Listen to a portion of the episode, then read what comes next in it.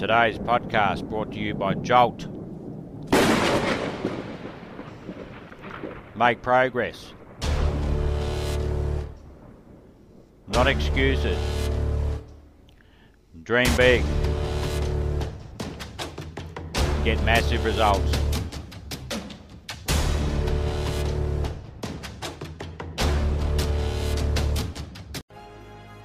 You have the opportunity now to put all this to work.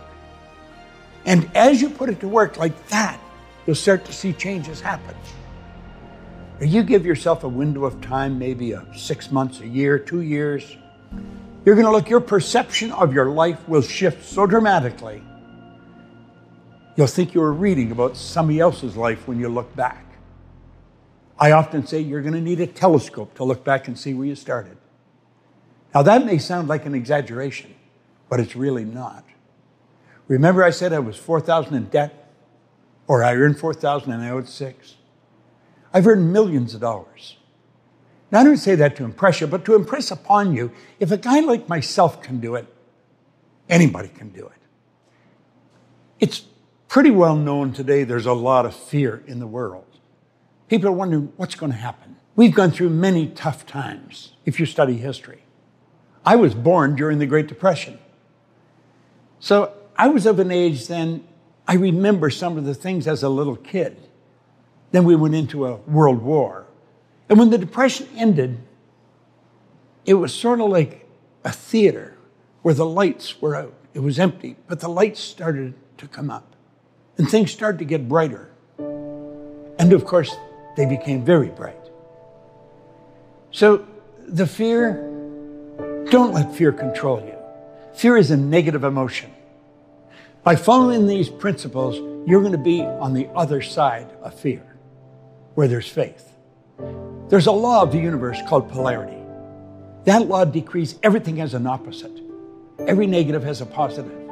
The truth is, it's neither positive or negative. It's our thinking that makes it so. Everything just is. We can make it what we want. Make up your mind now. You're going to go in the positive polarity you're going to stay with me because that's where I'm going. And there'll be a very bright future.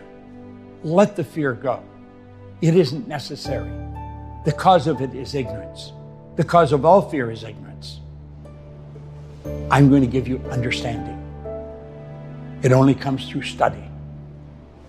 But it will brighten your life and it will improve your results.